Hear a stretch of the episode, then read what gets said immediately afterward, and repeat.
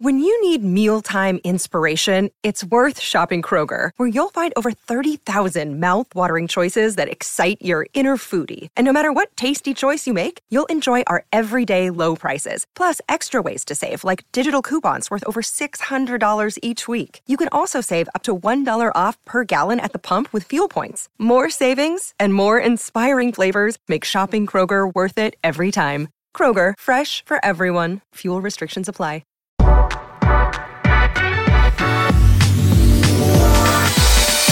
All right, welcome into another edition of the Nick Bob Podcast, live from the AOI studios, aka my basement office. You know what's awesome? Sitting courtside at Hinkle Fieldhouse, calling a top 20 matchup, Seton Hall and Butler. But you know what isn't awesome? The chair I sat in at Hinkle Field House. You know what chair is awesome? The chair I'm currently sitting in that the good folks at AOI hooked me up with, the Aeron chair from Herman Miller. Love this chair. I can do long two hour podcasts with Bo Ruud, feel great the entire time. I can watch film and do game prep and feel awesome the entire time because this chair is great, man. It's mastered with the latest research around the science of sitting, advancements in materials, manufacturing, and technology. If you are looking for some new office chairs for your business or just a new chair for your home office, you got to check out the Aeron from Herman Miller. Check out AOI online at aoicorp.com. That's aoicorp.com or give them a call 402 896 5520. That's 896 5520. Uh, remember, reminder, remember, reminder, remember, reminder, subscribe to the podcast. Pretty simple. You just click that subscribe button, just click it, boom. That way, anytime I drop a new pod, boom, it's on your phone waiting for you. Really helps me out and it helps you out, man. Make sure you never miss an episode. So you just just hit play, it's on your phone and you're off and running. So subscribe to the podcast while you're at it, leave a 5-star rating and leave a review. I appreciate it. On the pod today, we're hoops heavy, all right? We're hoops heavy. I want to talk a little national college basketball stuff. You know, with college football season officially over, shouts out to Joe Burrow. By the way, that the picture of him smoking a cigar in his pads after winning a national title might be the fucking coolest picture I've ever seen in my life. Seriously, that's the coolest picture I've ever seen. But uh, with, with college football season over, college basketball starts to get a little bit more attention for some people. So I want to give you my I went down and I, I went through the top 10, 15, 20 teams, and I wrote down the six teams that I love. Me personally, just the six teams that I I feel good about, you know, kind of like hitching my wagon to and being like, these are teams that I think are good enough to win the whole damn thing. I'll also give you my Big East power rankings. I'm going to tell you why I think Fred Hoiberg is actually kind of impressing me this year. But we have to start with Creighton.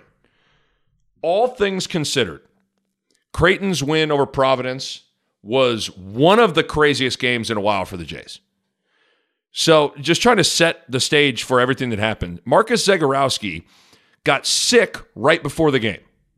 Uh, I went to shoot around just like four hours before tip. Marcus Zegarowski looked fine, went through shoot around, totally looked fine and all of a sudden got really dizzy, could barely stand in the locker room. And so all of a sudden, right before the game starts, Zegarowski is struggling. He didn't start. He he ultimately toughed it out and played uh, about 30 minutes or so. I guess got the box score right here. He ultimately played 32 minutes, but didn't start. So you have that. Then at the end of the first half, Ty-Shon Alexander hurts his knee, bang knees with Alpha Diallo. Uh, went to the back of the locker room, but then ultimately toughed it out, came back, finished the game. Kelvin Jones hurt his leg again in the second half and was out. Christian Bishop was in foul trouble. So Creighton had to play Denzel Mahoney and Damien Jefferson at the four and the five spot for the bulk of the second half against a Providence team that is a bad matchup because they're big and physical. And Creighton trailed Providence by five points with a minute 41 left. Things looked really, really bleak for all the things I just laid out. And, I mean, you're trailing by five with a minute 40 left. So what happens? Creighton proceeds to go on a 9 0 run to close out the game and win, including the game winning three from Marcus Zegarowski, the guy who was dizzy and sick to start the game with about three seconds left. Unbelievable. When it was, so he, here's kind of what happened after that minute 41 mark. So it was 74 69 with a minute 41 left to play. Denzel Mahoney just gave up a free throw uh, block out to Alpha Diallo or to David Duke, excuse me. And David Duke goes to the line, knocks down two free throws, 74 69. Minute 41 left. So here's what happened Ty-Shon Alexander makes a three. Creighton gets a defensive stop. Ty-Shon Alexander gets a little driving runner to go off the, the, the glass. Tie ball game. Then Denzel Mahoney gets switched on to David Duke, who was the hottest guy in the gym at 36 points. Unbelievable display of individual defense from Denzel Mahoney. Ties up David Duke, gets a jump ball, possession arrow, Creighton. Ensuing possession, Marcus Zegarowski, pull up three, bottoms. Then Providence turns the ball over. Ty-Shon Alexander goes one of two from the free throw line ball game. Uh, unbelievable. Unbelievable sequence. One of those games where all of a sudden you're walking out of the arena going, How the hell did Creighton win that game? But that's a big win for the Blue Jays. All things working against Creighton. Like Zegarowski under the weather. Ty-Shon Alexander gets hurt. Kelvin Jones goes down. Christian Bishop in foul trouble. Against a Providence team that is a really, really bad matchup for, for the Blue Jays because of their size and physicality. And for Creighton to fight and scrap and claw and gut out a win is huge. Every game is going to be a war in the Big East, and you got to protect your home floor. Creighton has already dropped a, a home game to Villanova. Would have been a big blow to drop another home game, but Creighton found a way. And I said it in the preview podcast for when I, all the way back in October, and I was previewing the season for the Blue Jays. A huge part of this season is going to be how Creighton does in those close games. What happens in close games? Because last year, ultimately, the difference between Creighton going to the NIT or could have maybe gone to the NCAA tournament was how they fared in close games. They were bad in close games. And oftentimes, winning the close games comes down to getting stops, having guys be able to win one on one offensively, and confidence. Well, at least for that game, Providence game. Creighton got stops when they needed it. Guys like Denzel Mahoney, Ty-Shon Alexander, uh, Marcus Zegarowski were able to win one on one offensively. And finding a way to win you know, close games like that is, is huge for your confidence. It's huge. And it's been a it's been a mixed bag this year with close games for Creighton and closing them out. You know, you look at it, it's like, okay, Louisiana Tech, Close game, closed it out, one. Texas Tech, close game, closed it out, one. At Arizona State, close game, closed it out, one. At Butler, couldn't get the job done, lost. Villanova at home, couldn't get the job done, lost. At Xavier, closed it out, won. At Georgetown, couldn't get the job done, lost. Providence, closed it out, won. So Creighton, right now, in what I consider to be pretty close games. Like maybe the final score didn't necessarily indicate it, but it was it was right there late. Could have maybe gone either way. Creighton in what I consider to be close games is five and three this season. And obviously, if you're Creighton, you want to win every game. But five and three through mid-January in close games, considering Creighton's played a pretty tough schedule, is is strides in the right direction from a year ago. No doubt about it. And you better believe Creighton is going to be in a bunch more close games. And being able to have you know, an emotional, exciting win like the, the finish over Providence can really be a spark to build on that confidence when Creighton is in another close game. I'm telling you, that stuff matters. Being able to reference back and say, hey, we've been in this spot before and we've emerged victorious. It's important. Instead, last year, that internal dialogue was always, oh God, we've been in this spot before and we've kind of pissed it away and, and lost. Ugh and the demons of doubt creep in. But games and finishes like the Providence win can kill those demons and start to build confidence. What a finish. What a game. Huge for Creighton's confidence moving forward in those in those tight contests. So uh, I want to shift to talk a little Nebraska basketball. Nebraska has lost three games in a row. And oddly enough, in my mind, it doesn't feel like the sky is falling right now. That's just me. I can't speak for you. I can't speak for how you're you're feeling right now. I, I can just tell you, I'm, doesn't feel like the sky is falling right now. I mean, the main reason for that is I don't think anyone expected much heading into this year. And when the season saw home losses to UC Riverside, Southern Utah, and North Dakota, I think that obviously impacts and sets an expectation level for what you're about to see. But the reason I don't feel terrible about Nebraska basketball right now is I can confidently say this team is improving. Playing playing with a purpose, playing much better basketball with intelligence and effort. And this team is figuring out how they want to play and what gives them the best chance to win.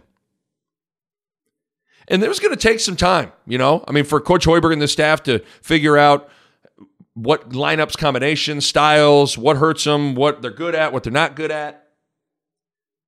And I think this team's starting to figure out, even though they've been losing, you might be going, Nick, they've lost. But I think there's a clear blueprint for how they want to play defensively, how they want to operate offensively.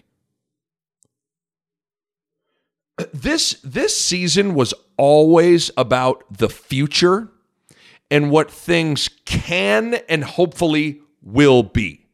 Whether that is from a style standpoint, looking on the floor and seeing what things could look like in terms of an identity, a player standpoint, looking on the floor and seeing some individual players that have some potential moving forward, or a coaching standpoint seeing Fred Hoiberg and what he can do as a coach.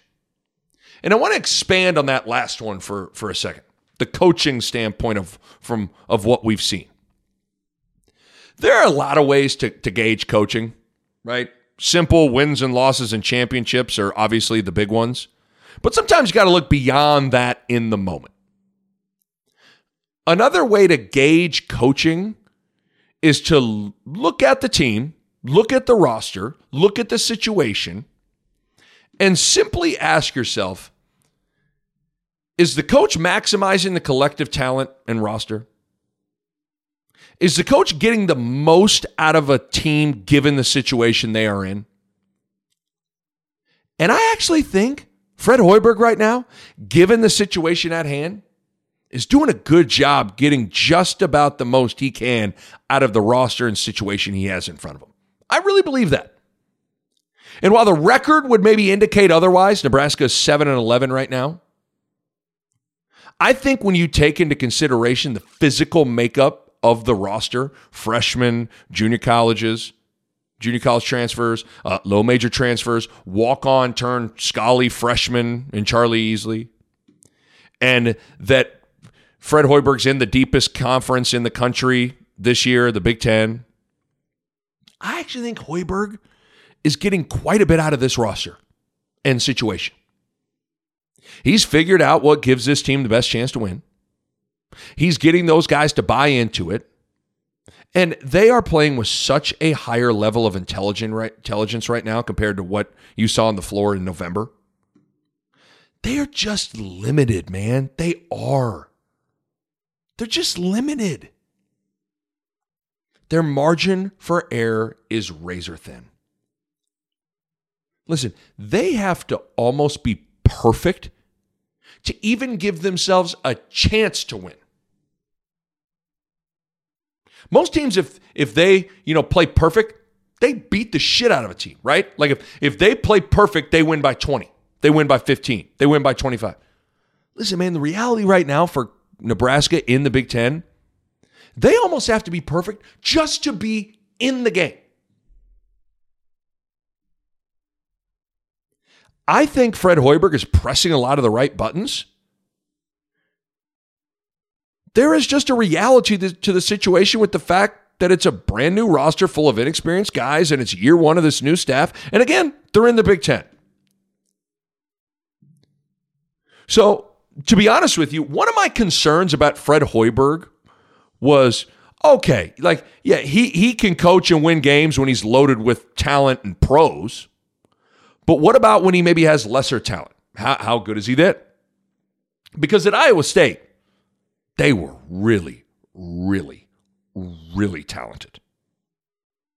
So even though I was a believer in Hoiberg, and I'm obviously still a believer in Hoiberg. If I had to muster up a question, that would probably be it.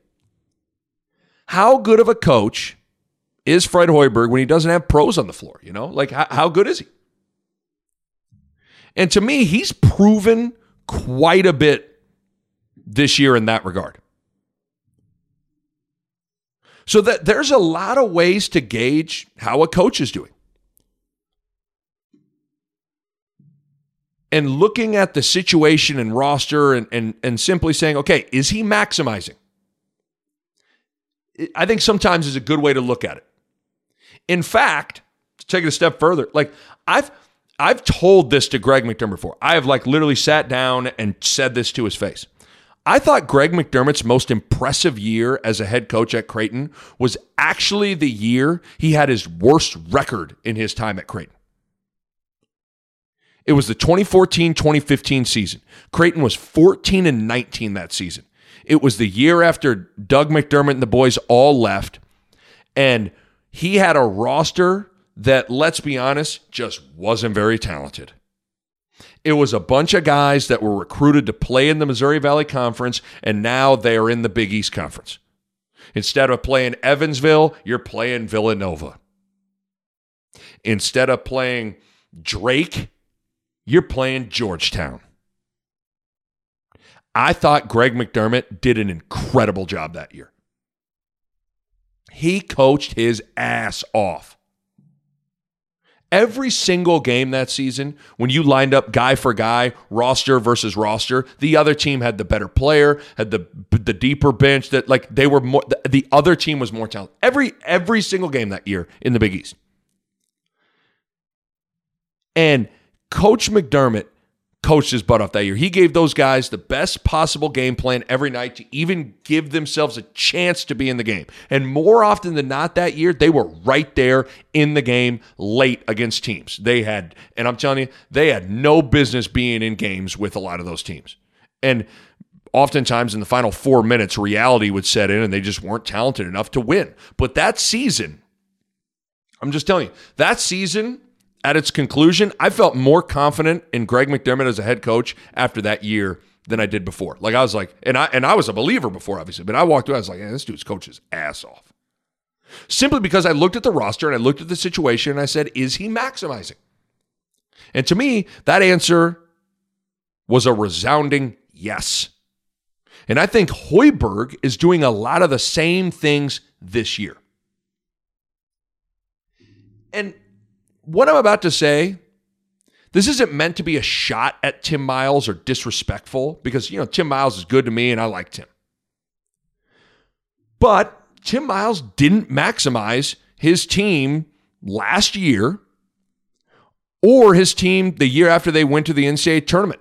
Period. I mean, think about it. the team that went. Remember the team, Pettaway, Pitchford, all those guys. They the team that went to the NCAA tournament. They returned pretty much everybody. Everybody. And they went 13 and 18 the following year. That's not maximizing. And last year's team, last year's team, James Palmer, all Big Ten guard, great scorer. Glynn Watson, four year starting point guard who's really talented. Isaiah Roby, pro, drafted. And Isaac Copeland, who was healthy for, you know, the half the year because let's be honest, the the, the tailspin kind of started before Copeland was going went down. But Copeland, super talented six nine senior. That team underachieved. They went 6 and 14 in conference play and finished 13th in the Big 10. They flat out underachieved. So that like you got to look at all those things.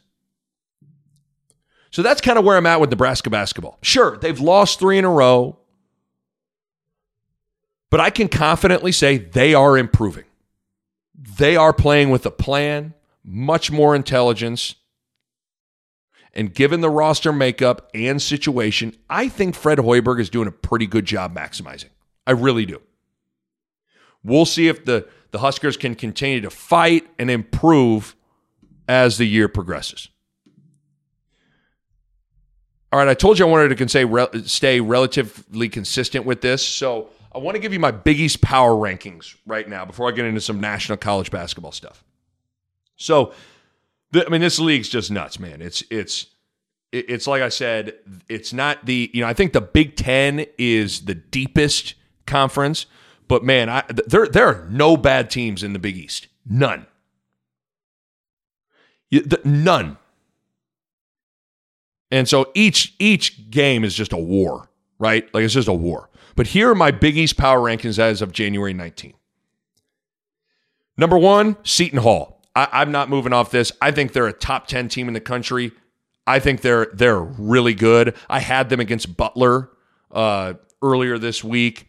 I, I, think this team is outstanding. Uh, they're all bought into their roles. Uh, Myles Powell's one of the best guards in the country. He's he's probably cruising towards being potentially the National Player of the Year. I think Seton Hall's the best team in the country or the best team in the Big East, and I actually think there's like a gap after Seton Hall and the rest of the crew. So I go Seton Hall one, Villanova two. They're continuing to find ways to win. One in overtime against DePaul, beat UConn. Uh, you know, a young group that's still trying to find themselves and figure out the balance between threes and, and points in the paint. But that that group's continuing to get better. At three, I got Butler, even though they lost two games this week. They lost at DePaul and they lost uh, to Seton Hall, obviously the game that I had. Uh, but listen, I'm not I'm not gonna freak out, you know, like I'm not oh Butler's awful. No, come on. Lost a really close game to Seton Hall that could have gone either way. And listen, DePaul's not bad. Not bad at all. Killed Iowa, beat Texas Tech, won at Minnesota. It's not a bad team. But I got Butler at three. Uh, at four, I got Creighton. Uh, I, I, think they're uh, the one thing that I like is that they're. Uh, I think you're starting to see Denzel Mahoney get more and more comfortable, and he's an important part to what they're doing. You know, you listen. Zegarowski hit the game winner against Providence. Ty-Shon Alexander was a stud. Mitch Ballock hit uh, you know bombs all game, but don't kid yourself. Creighton doesn't beat Butler without, or doesn't Creighton doesn't beat Providence without Denzel Mahoney. Period his versatility on both ends of the floor, being able to guard forwards and guards, being able to stretch the defense and drive the ball and post up. I mean, he's really good. So I got Creighton at four. At five, I got Providence. Um, I, I, big physical team. They're starting to get it going a little bit. At six, I got Marquette. Marcus Howard. He had 42 in a win against Georgetown. I mean, for love of God, the guy's crazy. At seven, I got DePaul. And yes, I, I, I mean, th- stop and think about what DePaul here. They they lost in the final minute to Seton Hall. They lost in overtime to Villanova. They lost at with 0.1 seconds left to Providence with the Nate Watson free throw. like they're they're they're close to being like four and one. And then they, you know, they smacked Butler, which doesn't really surprise me at all. But I got DePaul at seven. Eight, I got Georgetown. Uh, nine, I got St. John's, and at ten, I got Xavier. Xavier Xavier's uh, struggling right now. You know, they're they're having uh they're they're having some some tough practices in Cincinnati right now. They got lost to Creighton, uh, got blasted at Marquette. They're they're they're struggling right now. But those are my Big East power rankings as of January 19th.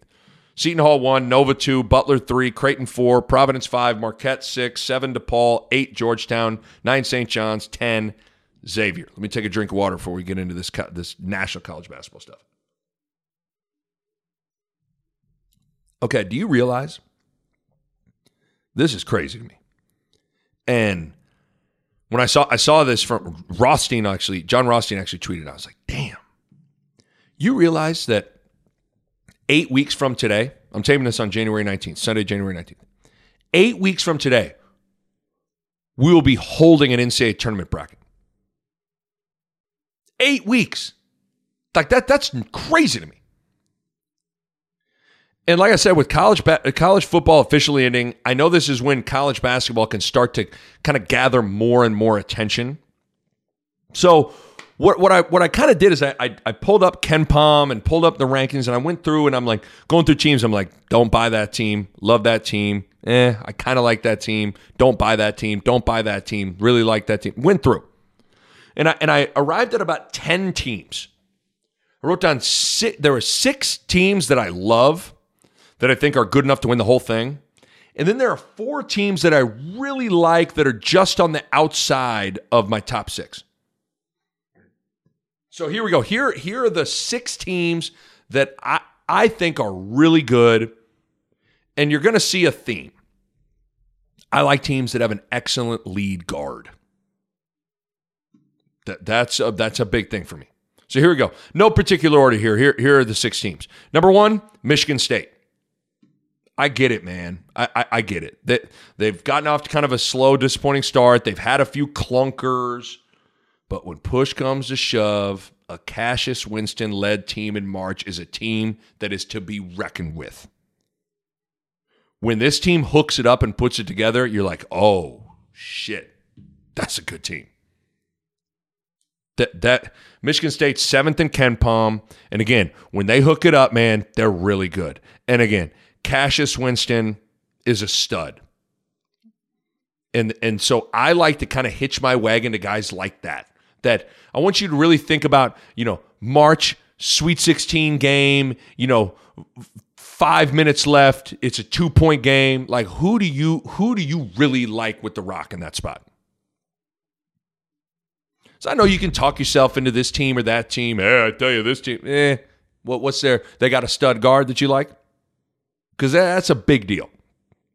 Cassius Winston, I feel comfortable with the rock in that scenario. So I got Michigan State. Uh, the next team I'd have is Kansas. Best coach in the country, and Bill Self. Shouts out to Bill Self. Probably the most balanced team in terms of an inside outside attack. They got great guards, got a great big and Azubuike. Uh, Dotson at the point guards, a, a, a, guy that I trust with the rock, man. They're number one in KenPom. They are number one in KenPom's defensive efficiency. And, you know, I just, I like their role players a lot. Isaiah Moss is shooting the rock. Uh, Agbaji's a really athletic wing. Marcus Garrett's kind of a Swiss Army knife guy. If if the tournament started today and I had to pick one team, I'd pick Kansas. So I got KU. Uh, next team I got is Duke. This is a uh, this is an old school Duke team. You know, the last handful of years been a little bit different. Like two years ago, they were playing a lot of zone. Last year, it was it was kind of an interesting roster makeup. The Zion RJ team. This is an old school Duke team. Like get out, dog you on D, deny wing passes, play hard. Duke is number two in KenPom right now. Tre Jones is a guy that I trust with the rock late in it in a in the game in in March. Experienced point guard, elite defender. They got size with Vernon Carey. They're really athletic on the wing. I like this team. Next team I got is Oregon. Listen, man, Dana Altman's crew is really good. They're long, they're athletic, they're hard to play against because they control tempo and change defenses. That that matchup zone is tricky. they, they got linked at the rim to contest everything. And listen, man, Payton Pritchard is the best player nobody talks about. He's in the National Player of the Year race. Like Payton Pritchard is in my top five. I want that guy on my team in a big game in March, players in the country. Clutch, tough, can score. He's smart. I love that dude. I really, really trust him in big spots. I really trust him in big spots. He's a really good player. And that's what winning in March is about. Like you got to have you got to have a lead guard that is is is that kind of a player. So I like this Oregon team. Next team I got is Seton Hall. Again, like I told you, I had Seton Hall earlier this week. I was on the call with Tim Brando and FS1 at Hinkle Fieldhouse, and Seton Hall beat Butler. It was it had a March feel to it. This is a to me this is a Final Four caliber team. They have a guy who I think is on his way to being the National Player of the Year, in Myles Powell, stud. Great score, tough, can score in a bunch of different ways transition, threes, ball screens, drives, free throws, mid range. Like, plus, like, they're a team you got to see in person to really get a sense of for it. Like, they are freaky long and athletic at the rim. They're top 10 in the country in blocks. So getting easy baskets in the paint against them is really hard. Romaro Gill leads the way in that regard. 7 2 is just unbelievable blocking shots, and he's improved as a scorer. He's now a threat in pick and rolls and finishes at the rim. Like last year, Seton Hall was a one man show. It was all Myles Powell, and that was it. Not this year. This year, they're way better around him. They, they are really bought into their roles. There's nobody fighting their role or selfish right now. They've won eight in a row without their second best player in Mamukelashvili. and he's coming back in about two weeks. I really like this Seton Hall team. And then the last of the teams that I that I really really like and think are good enough, really really love and, and are good enough to win the whole thing would be Dayton. Man, don't adjust your your pod. Don't rewind. I said Dayton. Dayton. The Flyers have lost two games, both in overtime to Kansas and Maui and Colorado, who's pretty good. And this is how it always goes. People are going to forget about Dayton because they aren't in a power conference, and I'm telling you, don't forget about them. Just do yourself just turn on their games. You know, look it up. Like go to your DVR, find your schedule. Like just try watching play. They pass the eye test. They they pass the eye test. They got a top 10 pick in Obi Toppin, 6'9, freaky athlete, 19 points per game, seven rebounds, great player. and then it's just a bunch of junkyard, tough juniors and seniors around him. They're fifth in KenPom. I like this team a lot. Anthony Grant's coach. He he's a, a, more experienced guy than you think. Again, they passed the eye test, and again, you got a I mean, you got a top ten lottery pick in Obi Top. So those are the six teams that I love and I think are good enough to win it all. Then there are the are four teams here that I that I I really like. They're really good teams, but they're they're just like a cut below. There's always there's just something about these next four teams that like I, I really like, but I don't know what it is. Like there's something that's just kind of holding me back from really falling in love. The, the, the, we'll start with Baylor. Really impressive so far. I mean, how could you? I mean, the 15 and one, only losses to Washington on a neutral floor in the second game of the season. They've won 13 in a row. That zone is tough to deal with, even though they mix it up a little bit more this year. They're fourth in KenPom defensive efficiency, third overall in KenPom. I like this team a lot. I just don't know, again, if they have a guard that I totally trust in a big spot. You know, I gave that scenario. I want you to think about, you know, you, you're you're turning on a game, Elite Eight, Sweet 16. Like, I just don't know if Baylor's got a guard that I really trust. But this team's really good. So I'd, I'd have Baylor. Next team would be Gonzaga. But really impressive job by Mark Few this year. I mean, they lost a whole bunch. You know, Clarke Hachimura, uh, Perkins, that like they lost a bunch and they're back rolling. Fourth in KenPom. Their only loss is to Michigan in the battle for Atlantis.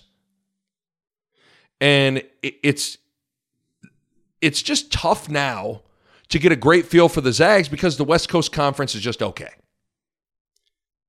But they're number one in KenPom offensive efficiency. They're versatile, they're smart, and they're really balanced. They have six guys averaging double figures. Seven average nine points per game or more. So they're a handful. Filip Petrusev is a stud, 6'11 Euro big, who's skilled. But it's the same thing I said about Baylor. Do they have a lead guard who's lights out when it matters most? That's holding me back a little bit. The next team is San Diego State. Listen, man, they're undefeated. They're 19 and 0. They're 19. They've played 19 games. They've won them all. That matters.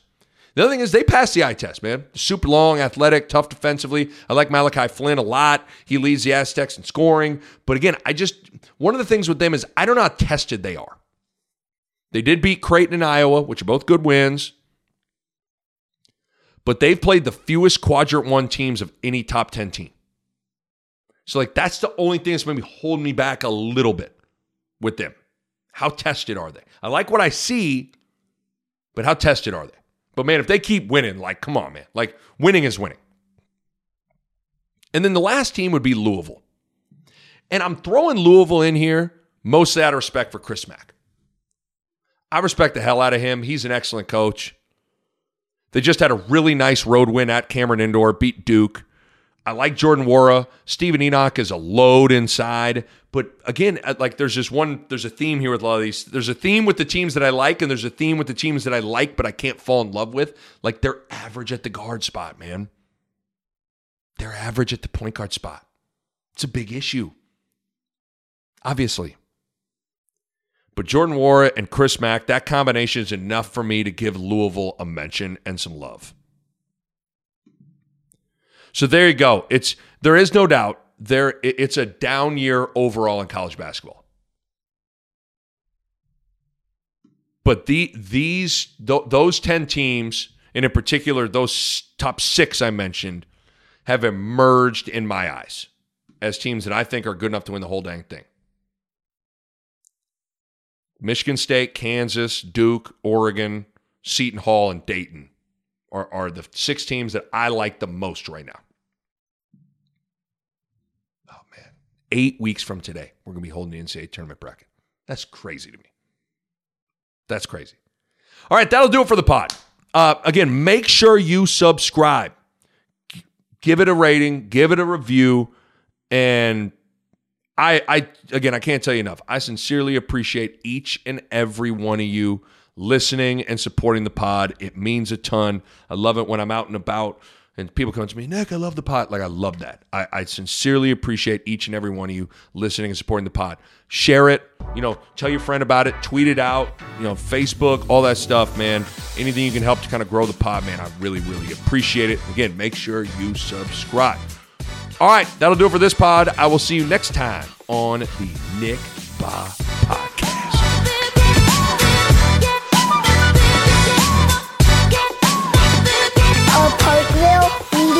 Production.